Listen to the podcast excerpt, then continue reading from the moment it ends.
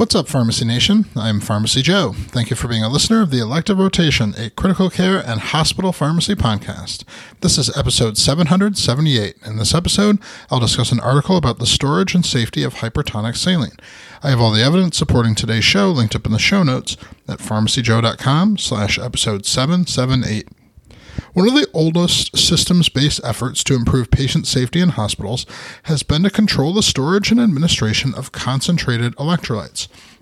The greatest focus since the 1980s was on removing concentrated potassium chloride from patient care areas due to multiple fatal events from the IV bolus administration of concentrated potassium chloride.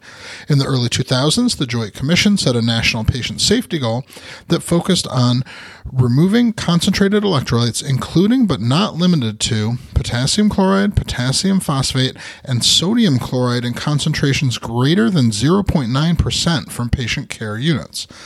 While these efforts no doubt prevented countless unnecessary deaths from medical error, there is a distinct difference between concentrated potassium and concentrated sodium chloride. There is no therapeutic use case for concentrated potassium, and any administration would be an accident and place a patient at high risk of death, whereas there is a legitimate use case for the IV bolus administration of concentrated sodium chloride to act as a hyperosmolar agent that reduces acute cerebral edema in scenarios like acute ischemic stroke, intracerebral hemorrhage, subarachnoid hemorrhage, and traumatic brain injury.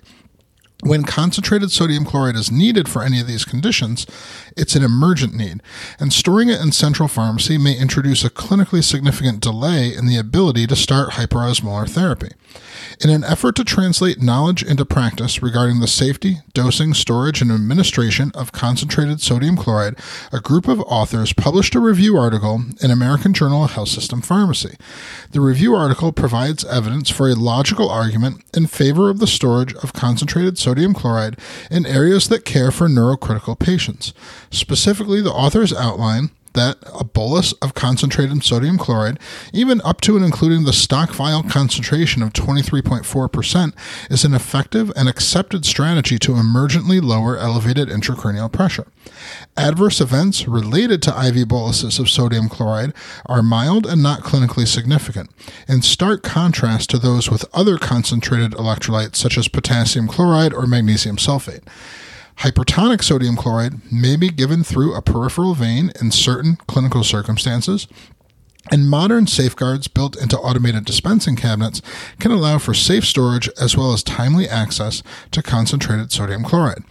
Using the evidence summarized in this article with the proper staff education, patient monitoring, and institutional protocols, it should be possible to safely allow the immediate availability of concentrated sodium chloride in neurocritical patient care areas. It will require a focused effort by pharmacists to overcome the blanket assumption that all concentrated electrolytes should be removed from all patient care areas, and this article provides the perfect foundation for that effort. To get access to my free download area with 20 different resources to help hospital pharmacists in their practice, go to pharmacyjoe.com slash free. Thank you so much for listening. I'll see you in the next episode of the Elective Rotation.